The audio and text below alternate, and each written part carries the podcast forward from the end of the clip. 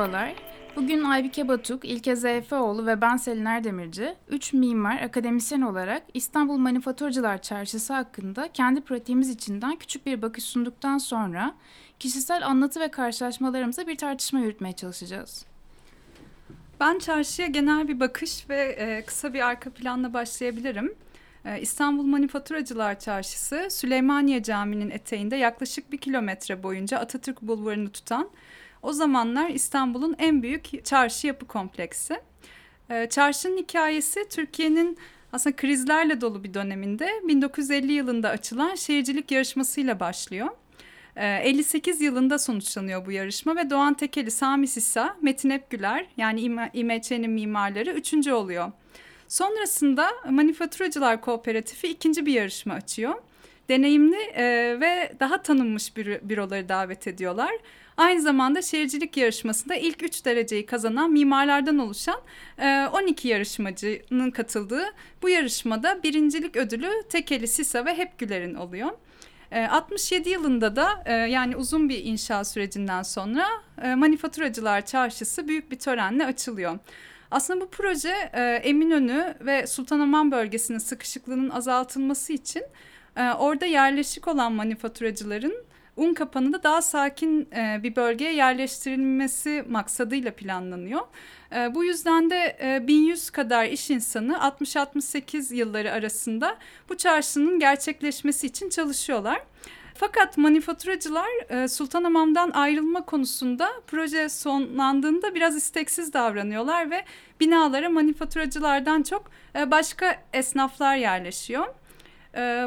Bu çarşı İstanbul'un çok duyarlı bir yerinde ve kapsamlı bir proje. Tekeli Sisa ikilisine e, ve gittikçe e, artan bir itibar kazandıran bir proje.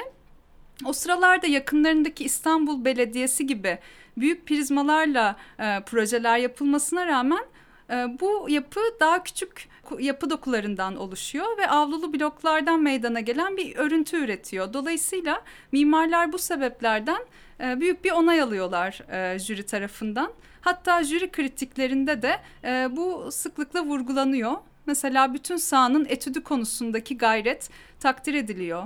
Program çerçevesi içinde bütün dükkanları sığdırabilmiş olmak, onları ip gibi dizmemek, avluların içine yerleştirmek yüksek bloklar arasında geniş ve alçak kütlelerin olması, e, projenin içinde olan Şepsefa Hatun Cami civarında büyükçe bir e, görüş yeri temin ediyor olmak e, çok değerli. Ee, ve burada e, bu durum biraz açayım. Süleymaniye'ye doğru kod yükselirken aslında burada projede katlar azalıyor. Ve e, yine bu projeye içkin bir değer olarak bu bloklar döndürülerek e, avluların Süleymaniye aksını görebilmesi sağlanıyor. Ve Süleymaniye Camii'ye e, açılan iç bahçelerin yerleşimi caminin komplekste her noktadan görsel bağlantısını mümkün kılıyor. Dolayısıyla mimarların burada e, eski bir kent bölgesine e, yepyeni bir yapı nasıl yapılır sorusunu çok önemsediğini görebiliyoruz. Bu doğrultuda da İMÇ'nin e, yerleştiği alanla kurmaya gayret ettiği barışçıl e, bir ilişki var. Ve tüm bu yapısal kurgunun e, gerçekleşmesinde projeye karakterini veren referansları e, izleri diyebiliriz okumak e, gerekli oluyor. Ben de izler üzerine aslında devam etmek isterim çünkü izler üzerine bir okuma yapıyor olmak özellikle İMÇ için oldukça zihin açıcı bana kalırsa. E, çünkü izler üzerinden özellikle de geleneksel izler ve bu coğrafyaya ait olma hali aslında belki bu okuma üzerinden de açılabilir gibi geliyor bana. İMÇ'deki geleneksel izler ve bu coğrafyaya ait olma biçim değil davranış üzerinden kuruluyor. Ve e, bu da bence e, oldukça dikkate değer. Bu ilişkiyi birkaç anahtar kelimeyle de e, açmak mümkün gibi geliyor bana. E, ilk olarak sınır kavramına biraz değineceğim. E, Süleymaniye Külliyesi'ne e, sınır görevi görmesinden bahsetmek iyi olabilir yapının. Bu yolla aslında sınır kavramına ve sınırın parçalama halinin yanında aynı zamanda bağlayan, ayırdığı şeyleri, şeyleri bir arada tutan haline tekrar bakmamız için de bence iyi bir fırsat. E, çünkü aslında Aybike'nin e, söylediği eski dokuyla kurulan ilişki e, birçok anlamda tekrar ediyor. Ölçek açısından da öyle. E, Fatih ile e, Atatürk Bulvarı arasında kalan bir yerde konumlanıyor İMC ve eski kent dokusuna bir yandan eklemleniyor. Bir yandan da aslında bağlayan bir görevi var ve aynı zamanda da bir geçiş alanı. E, benzer geçiş durumu ölçekler arasında da var. Ama yine de referans alınan ölçek eski doku e, denilebilir. Yapıya bir bütün olarak baktığımızda ölçeği kent dokusuna göre büyükmüş gibi görünse de cephe kararlarında yani mesela balkonlarda veya dükkanların küçük cumbalarında insan ölçeğini düşündüğümüzde bahsettiklerimin ona göre daha küçük olmasıyla Süleymaniye'ye karşı yapının e, küçülme eğiliminde olduğunu görebiliyoruz. Dolayısıyla ölçek adına kurduğu bağlamı geleneksel dokudan alıyor. Bir başka anahtar kelime çarşı kültürü olabilir. İMÇ'de avlar içinde konumlanan dükkanlar, onların yaya yoluyla bağlanması ve bu yaya yollarının da farklı kodlardaki sokaklara bağlanma biçimleri aslında geleneksel çarşılardan ve hanların fikrinden yola çıkıyor. Burada ilginç olan e, açıklıklar üzerine kurulan bu tavır aynı zamanda kendi iklimsel çözümlemesini de beraberinde getiriyor. Sadece dükkanların ısıtılıp soğutulduğu, kalan alanların ise iklimin getirdiği koşulların etkisi altında kaldığı bir durum söz konusu. Bir yandan yani bu coğrafyanın ikliminden yararlanmakla birlikte açık, yarı açık, kapalı mekanlarda kademeli olarak coğrafyanın iklimsel özelliklerinden sıyrılarak kendi koşullarını üretiyor ve bir yandan da aslında düzenliyor. Evet yani bu dört aslında kavramın bu anlamda öne çıktığını ve geleneksel olanla bu şekilde ilişki kurduğunu ve aslında beklenenin aksine e, motiflerin bu e, ilişki kurma biçiminde çok da yer almadığını e, görüyoruz. Yani aslında şey diyebilir miyiz? Geleneksel olana motif aracılığıyla değil de bahsettiğin kavramlar ve belki daha fazlasıyla bütüncül bir yaklaşım var. Yani evet bence o şekilde ve geleneksel olana aslında modernist bir yaklaşımın olduğunu da herhalde söylemek mümkün gibi geliyor bana. Yani evet bunu da hatırladığım kadarıyla günün mimarlığıyla eşdeğer tutuyor aslında müellifler. Hı hı. Ee, Doğan Tekeli ve Sami Sisa uluslararası mimarlık ortamında modernizmi izliyor. Özel bir yaklaşım, bir seçimi değil de çağdaş Türkiye mimarlık ortamını temsil ediyorlar. Tasarımda tarihsel İslam kentlerinin avlu çarşılarına işte Halep Çarşısı gibi e, benzer düzenlemeler var. Yani referanslar işte sürprizli yaya yolları, çevredeki kent dokusuna uygun olarak parçalı kütlelerden oluşan karakterde böyle zengin e, mekanlı bir yerleşim modeli geliştirilmiş projede. Bu model aslında uluslararası literatürdeki Met Urban yaklaşımı ile ilgili. Matt Urban'ı yani aslında Ferhan Yürekli'nin Türkçeleştirdiği dantel kentsel dokuyu biraz açmam gerekirse birbiriyle ilgisiz nokta bloklar yerine zemini halı gibi kapsayan, bütünsel yapı içinde sokakları olan, sokaklar üzerinde birbirinden bağımsız birimler içeren, kendi kendine yeterli küçük bir kent kurgusu.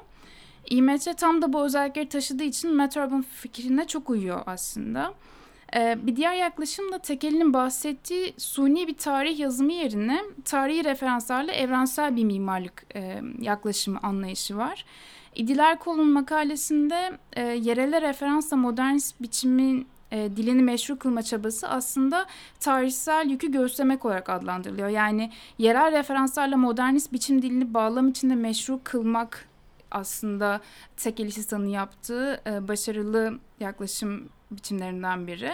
Tam da bu evrensel mimarlık anlayışıyla ilgili e, cephelerde döneme özgü e, çıplak betona yer veriliyor ve yer yer traverten kaplama kullanılıyor.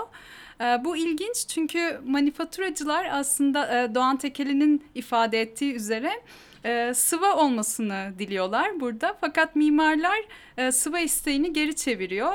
E, bunun temiz kullanılmayacağını öngörüyorlar ve böyle bir müdahalede bulunuyorlar ve birkaç yıl e, buna bunun üzerine bir savaş veriyorlar. Sonunda evet traverten kaplama kullanılıyor. Fakat bu malzeme çeşitliliğini de arttıran bir değer olarak burada dönemin ünlü sanatçılarının birçok eserine de yer veriliyor. E, çarşının belirli yerlerinde, blokların belirli yerlerinde İstanbul'u e, ve hatta ticareti simgeleyen heykel heykelimsi su öğeleri, panolar var. Ee, ve bu da davetli bir yarışma sonucu gerçekleşiyor. Bu yarışmayı kazanan sanatçılar Kuzgun Acar, e, Ali Teoman Germaner, e, Yavuz Görey, Füreya Koral, e, Eren Eyüpoğlu, Bedri Ramir Eyüpoğlu ve Nedim Günsür. Bu işler bloklara yerleşiyorlar. E, bloklardan da çok kısa bahsedecek olursam İMÇ Söylediğimiz gibi avlulu alt, avlu bloklardan avlulu altı bloktan oluşuyor. Bu bloklar birbirlerine e, sokaklar ve avlularla bağlı olarak tasarlanmış durumdalar. E, altısı kapalı, biri şadırvanlı, biri de mezarlıklar avlusu olmak üzere sekiz taneler. E, dükkanlar avlular çerçevesinde ve yaya alanları üzerinde akıcı bir yaya ulaşımı sağlayacak biçimde konumlandırılıyorlar.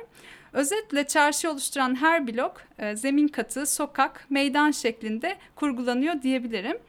Birbirlerine yollar ve avlularla bağlı olan bu noktalar zemin katlarda doğrudan dışarı ile ilişki kuruyorlar. Fakat üst katlarda da yapı e, bulvara yaklaşmanın yanında iç mekana da yöneliyor. Bu böylece esas olarak çarşının aynı zamanda sokakla ilişki kurmasının yanında çarşının içinde parçalı e, bir iç dünya kur, e, kurduğunu e, söyleyebiliriz. Burada parçalılık e, vurgusu da önemli aslında. Parçalılığı biraz katmanlılık olarak da ele alabiliriz. Mesela Doğan Tekeli şöyle bir şeyden bahsediyor bir röportajında. Bir dikdörtgen hacme kısa kenarından girmekle uzun kenarından girmenin farkı. Eğer bu hacme e, kısa kenarından girersek ya da iki kapıdan, üç kapıdan geçersek burada başka bir etkiyle karşılaştığımızı e, belirtiyor. Yani burada katmanlılık ve o parçalılık sayesinde deneyim gücü e, yüksek bir mekan tasarlanmış oluyor. Evet bence de bu parçalı olma hali, bu şekilde düşünme biçimi aslında yani Tekeli'nin birçok konuşmasında özellikle de e, bence Nevzat Sayın'la konuşması da bu anlamda öne de çıkıyor. E, bir yöntem olarak da düşünme biçimini bir yöntem olarak da kurguladığını görüyoruz. E, bir bütünlük fikri var. Sonra bu bütün istenildiği kadar parçalara ayrılıyor. Bu parçalar sonra yeniden ama farklı biçimde birleştiriliyor. Bu yöntem yapısal anlamda birçok potansiyel taşımakla birlikte e, benim daha çok ilgimi çeken aslında yöntemin orada akan gündelik yaşama yansıması.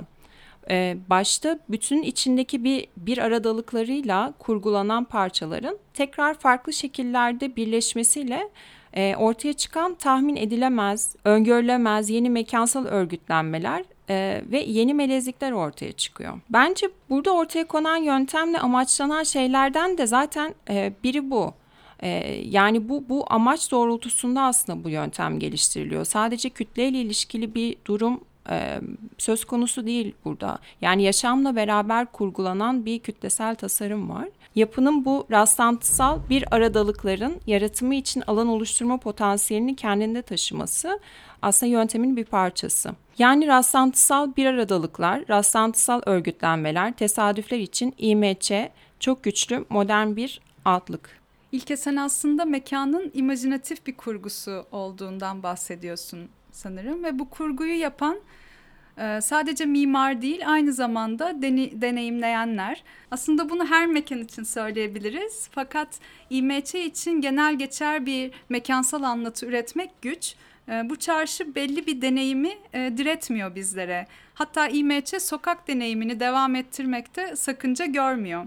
Yani burada deneyimleyene içkin, deneyim yönü yüksek bir yapı var ve biricik deneyimler oldukça değerli. Böylece mekansal ve tektonik ilişkilerinin zenginliği sebebiyle de birçok potansiyeli mümkün kılan bir altlık gibi çalışıyor İMC. Potansiyeller arasında belirli oluşumlara izin veriliyor ee, ve dolayısıyla da yaşamsal bir alt, yaşantısal bir altlık. Yapının özelliklerini hikayelerimiz, deneyimlerimiz ve yani karşılaşmalarımızla birlikte anlatmak bu anlamda daha değerli. Yani bizlerin İMC ile karşılaşmaları nasıl, başkalaş, başkalarının karşılaşmaları nasıl? Dolayısıyla da üç ayrı kişisel yaklaşımla, üç ayrı ölçekten de e, bu konuyu açmaya devam edebiliriz. E, benim İMC ile karşılaşmam aslında çocukluğuma dayanıyor. E, İBB, e, İstanbul Büyükşehir Belediyesi, Saraçhane Parkı, onun arkasındaki anaokulum, Reşat Nuri Tiyatrosu, e, Bisikletçiler Çarşısı ve İMC arasında e, salındığım bir çocukluk e, yaşadım. Annem her gün e, belediyeden çıkıp Saraçhane Parkı'nın arkasında Reşat Nuri Tiyatrosu'nun sokağındaki anaokulumdan beni alırdı. Ve servis saatine kadar biz bu parkta zaman geçirirdik. Kimi zaman bisiklet çarşısında gezerdik benim e, ısrarım üzerine. E, çoğu zaman da oradan çıkıp İMÇ'ye gider dolaşırdık. annem genellikle kumaş alışveriş yapardı. Ben de orada çarşıda dolanırdım. Çocuk için oldukça oyuncu bir mekan ve ben çocukken de buranın oyuncu hatta oyuncaklı olduğunu düşündüğümü hatırlıyorum. Burada en e, çok hatırladığım hissim binanın içinde miyim yoksa dışında mıyım? Bunu bilememenin ama aynı zamanda e, güvenli bir kaybolmuşluk e, hissetmenin heyecanını yaşıyordum. Tabii bunu mümkün kılan tektonik özelliklerini mekanın sonradan kavradım. Daha hissi olarak fark ettiğim durumları okumaya başladım. Mesela e, Selin'in az önce bahsettiği açık plan, Matt Urban, işte dantel mimarlık bunu mümkün kılıyordu. Buradaki doluluklar, boşluklar, kapalılıklar, katmanlar, ilişkiler düşünüldüğünde e, bu dantel terimi de ayrıca uygun oluyor. E, buradaki zengin mekansal ilişkiler e, yani noktasal değil ilişkisel, e, dikey değil çoğunlukla yatay ilişkiler bu açıklığı e, mümkün kılıyordu. Yani kontrol etmiyordu bu mekan bir çocuğu diyebilirim ve sokakla barışık olmak.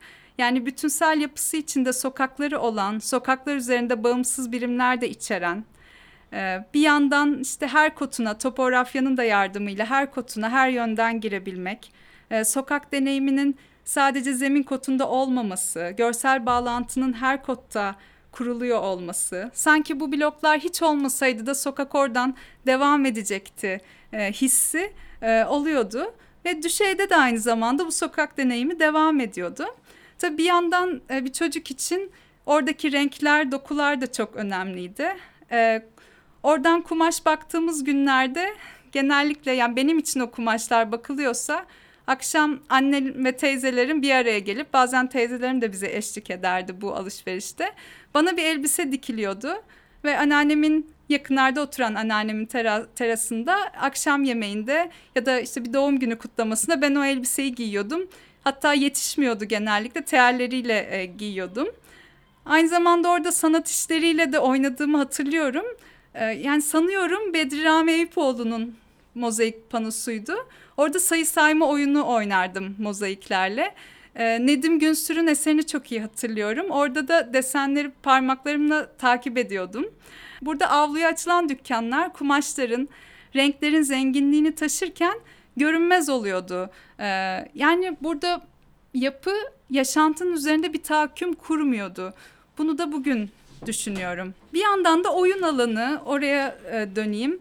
Mesela burası alışkın olunan yapı tipleri gibi biçimlenmiyordu ve bu bende hem çocuk olarak hem şu an baktığımda bir muğlaklık yaratıyor. Yani burası pazar gibi, dükkan gibi ama aynı zamanda her şeyin yapılabildiği bir yer gibi hissettiriyordu.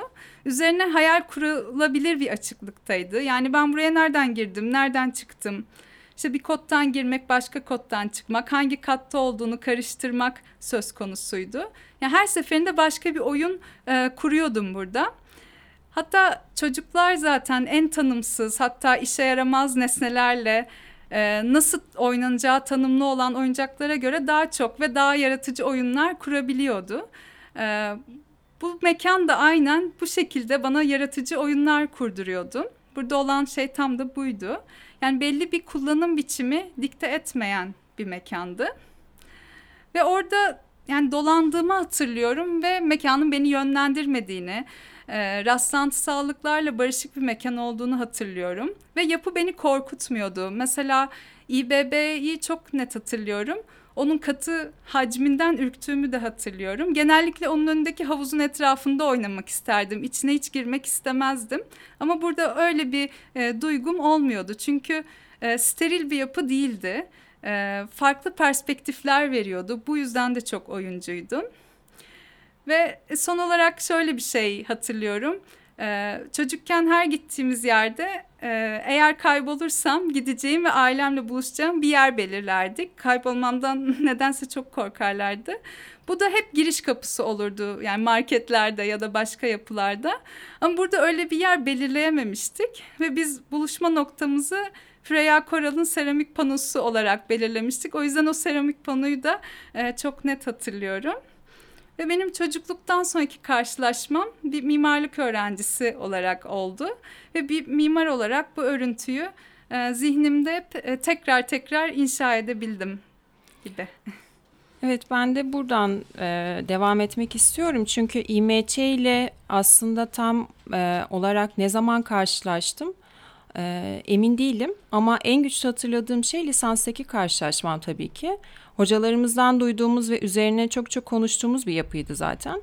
E, şeyi hatırlıyorum okulda İMÇ ile ilgili bir konferans düzenlenmişti. Tabii orada daha hap bilgileri e, almıştım açıkçası. Buradan öğrendiğim bilgileri kendi pratiğimiz dışında insanlarla paylaşmak için de aslında can attığımı hatırlıyorum. Hatta biraz da bunları öğrenebilmenin e, garip bir gururu vardı. E, itiraf etmek gerekirse. Sonra babamla bunu konuşuyorken İMÇ'yi kendi bakış açımla öğrendiğim şekilde ve kendi pratiğim içinde anladığım şekilde anlatıyorken o kendi deneyimini söyleyerek lisede gittiği Unkapanı dershanesinden bahsetti. Bulunduğu yerin yeterli penceresinin olmadığından ve sınıfların çok da aslında ideal şartları ortaya koymadığından e, bahsetti bana. Benim kişi olarak deneyimlediğim veya mimar olarak gördüğüm şeyden aslında farklı şeyler vardı burada. Dolayısıyla e, İMÇ üzerine ve kendi anılarımız, kişisel tarihimizde İMÇ ile kurduğumuz ilişkiyi düşünürken aslında başkalarının anılarına da bakma ihtiyacı duydum. E, ve e, dijital mecralarda başkalarının anılarında gezindiğim bir süreç de oldu buraya gelmeden önce. E, çıkış noktam dershane olduğu için biraz da oraya odaklandım ve bu odak beni aslında İMÇ'deki plakçılara götürdü. E, ve de tabii e, İMÇ 6. E, bloğa. E, çünkü aslında asıl yoğunlaştığı yer orasıydı İMÇ'de. Bana ilginç gelen şeylerden biri dershane ile plakçıların anılarda ve bazı mekanlarda kesişmesi aslına bakılırsa. Dershaneye giden birçok kişi anılarını plakçılardan gelen müziğin yarattığı atmosferle birlikte aktarıyordu. E, tasarım sürecindeyken her zaman e, bazı gelecek tahayyülleri ortaya koyar aslında mimarlar ama e, manifaturacılar için tasarlanan bir çarşıda e, aslında plakçıların e, dershanedeki öğrencilerle birlikteliği sanırım e, ilk akla geleceklerden bir tanesi değildir. E, ama zaten bu öngörülemezlik mimarın e, istediği bir şeydi sanıyorum. Kütlelerin bir araya geliş biçimi sırasında ortaya konan yöntem yani. Yani mimarın kafasında oluşturduğu bütünü parçalaması ve farklı şekillerde bir araya getirmesinin hem Aybike'nin anlattığı gibi oyuncu bir tarafı var hem de doğası gereği rastlantısallıklara, tesadüfi birlikteliklere altlık oluşturuyor. Bu, bu da bence e, melezleşmeyi fırsat yaratıyor. Bu melezleşmenin anılarda izini sürerken beni garip bir şekilde heyecanlandıran aslında başka bir şeyle de karşılaştım. O da İMÇ'deki çay ocakları. Ee, bir yandan dershanedeki öğrenciler e, orayı teneffüs aralarında kullanıyorken bir yandan müzik sektörüne girmek isteyen e, İMÇ'nin misafirleri diyeyim e, burayı beste ve şarkı sözü üretme mekanı haline getirmişler. Dolayısıyla şu soru geliyor aklıma. Çay ocağı bir üretim mekanı olarak öngörüldü mü? Buna göre düzenlenildi mi? E, yani benim cevabım sanmıyorum. E, ama yapının katmanlı hali ve bu katmanların hem yatay hem de dikey olarak birbirine nüfuz etme biçimi aslında bu rastlantısal örgütlenmelere ve alternatif üretim süreçlerine dair mekansal okumalara fırsat tanıyor. E, bu okumanın zenginliği bir yandan rastlantısallığın yanında getirdiği bazı durumlar galiba. Mesela bazı çatışma halleri, karmaşa, zıtlıkların öngörülemeyecek şekilde bir araya gelişleri. Bunlar bir şekilde hayal gücünü ve yaratıcılığı da tetikleyecek şeyler. Aslında tam da böyle bir yerden 2007 yılında İMÇ İstanbul Bienalinin ana mekanlarından biri olarak seçiliyor. E, sergi metnine baktığımızda İstanbul Türkiye modernizminin e, laboratuvarı olarak görülüyor ve İMÇ'de İstanbul'un bir yansıması olarak karşımıza çıkıyor. Bir yandan hem dönüşen hem de dönüştüren bir tavra sahip olması da bu sürece dahil olmasının bir nedeni bana kalırsa. Ben de yaşantı ve melezlik üzerinden devam edersem kendi adıma İMÇ için en ilginç olan şeylerden biri İstanbul'da doğup büyümeme rağmen lisans öğrencisi olana kadar İMÇ benim için tabelalardan oluşan görünmez bir yerdi. Ya çünkü böyle bir yerin varlığını bilmiyordum. Ben Anadolu yakasında doğup büyüdüm ve işte gündelik hayat pratiğimde İMÇ çarşısı yani İstanbul Manifaturacılar Çarşısı yoktu. Ee, yani ilke gibi aslında lisansta ilk karşılaşmamı yaşadığımda bir mimarlık öğrencisi olarak çok şaşırmıştım. Ve benim için bu görünür olma ya da görünmez olma ikiliği çok heyecanlı ve biraz bunun üzerine konuşmak istiyorum. İMÇ'nin bulvar cephesi zaman içinde fazla değişikliğe uğramış, deforme olmuş bir cephe ve çoğu zaman mimarlık disiplinden gelen insanların mesafeli hatta tepkili olduğu bir tartışma bu. Çünkü işte e, brüt beton yüzeyler işte sıva ve boyayla kaplanıyorken zaman içinde prefabrike kafes cepheler eskidikleri gerekçesiyle sökülmüş vesaire. Dükkan sahiplerinin bireysel müdahaleleriyle de dükkan cepheleri reklam tabelalarıyla kaplanmış ve işte cephedeki yani özellikle bulvar cephesindeki bütünlük çokça e, zarar görmüş. Aslında burada şöyle bir durum da var. E, cephelerin bulvara dönük tarafı e, kapalı kurgulanmış tasarım aşamasında. E, dükkanlar avlu tarafına açılıyor. E, bunun sebebi de avluda bir e, yaşantısal dinamik istenmesi. Yani yaşantısal bir potansiyeli arzu var. E, fakat yaşan bu yaşantısallık mimarın istemediği bir biçimde gerçekleştiğinde yani arka taraf bulvar tarafı tabelalarla donatıldığında bir e, kriz ortaya çıkıyor. Bence bu da düşünmeye değer bir e, konu.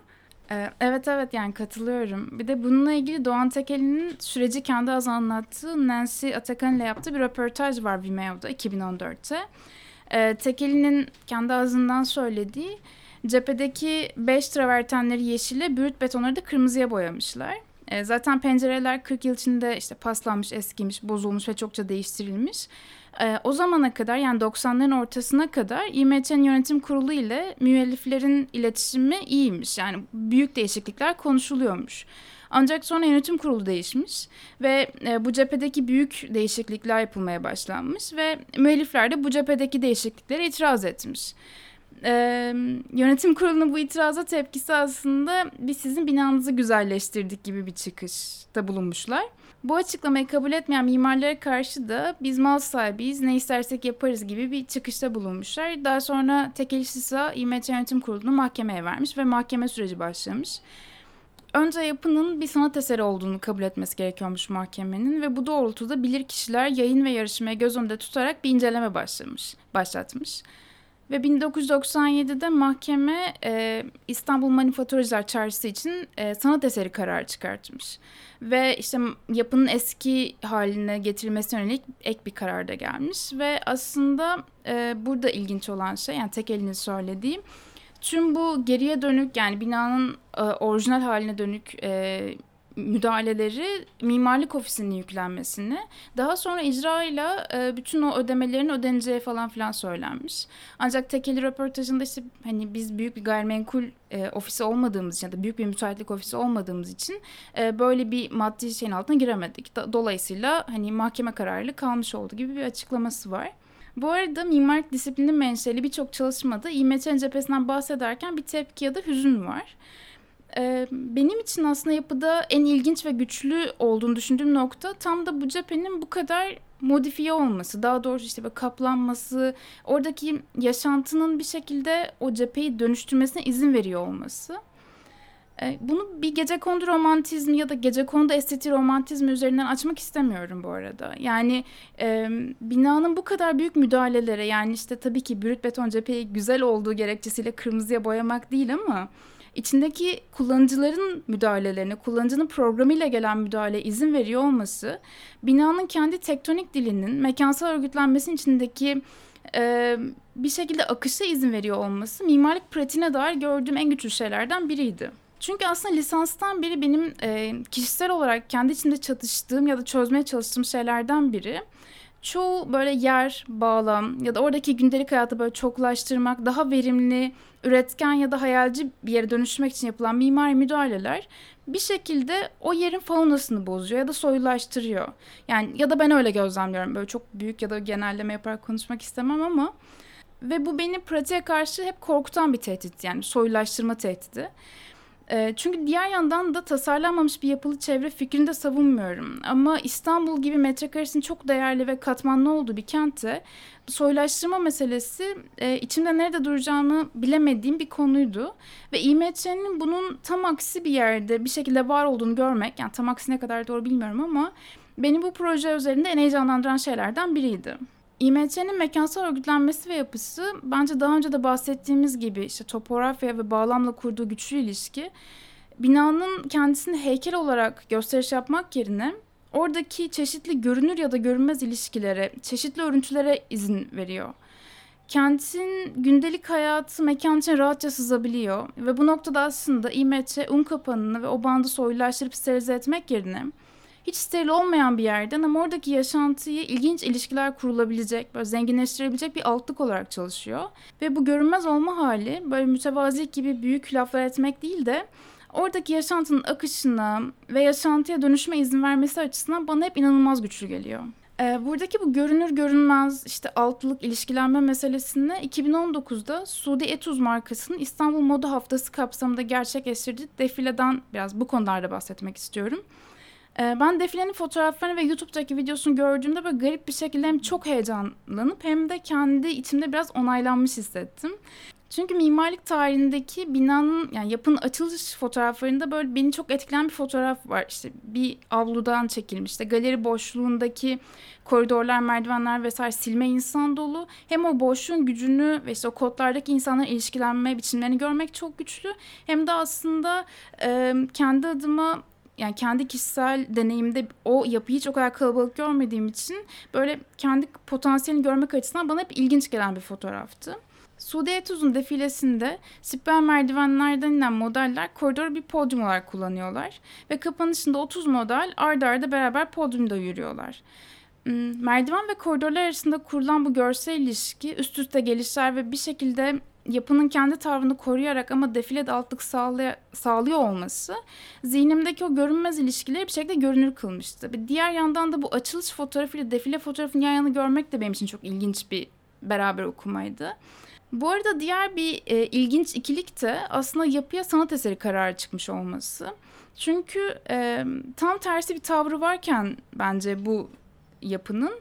Tabii bu da ayrı bir tartışma konusu. Yani sanat ve sanat eseri konusunu bir sürü ayrı bağlamda tartışabiliriz ama bu kadar yaşantıya izin veren akışkan bir yapının bir şekilde sanat eseri kararıyla tescillenmesi bana hep bir garip bir ikilik gibi geliyor.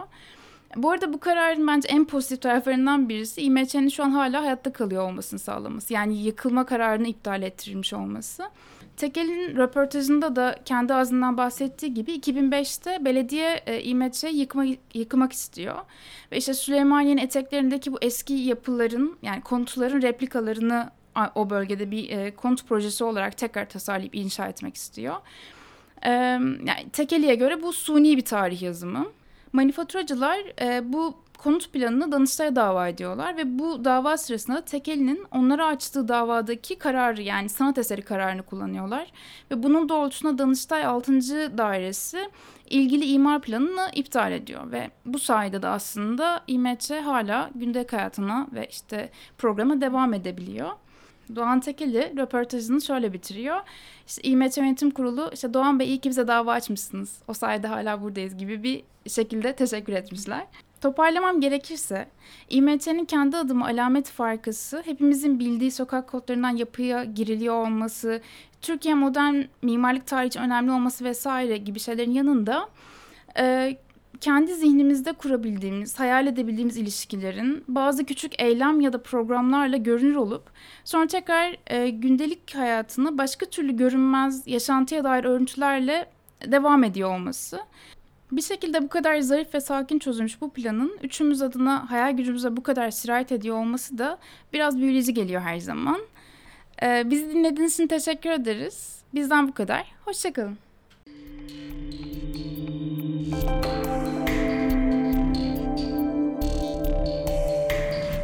Fugamundi sundu.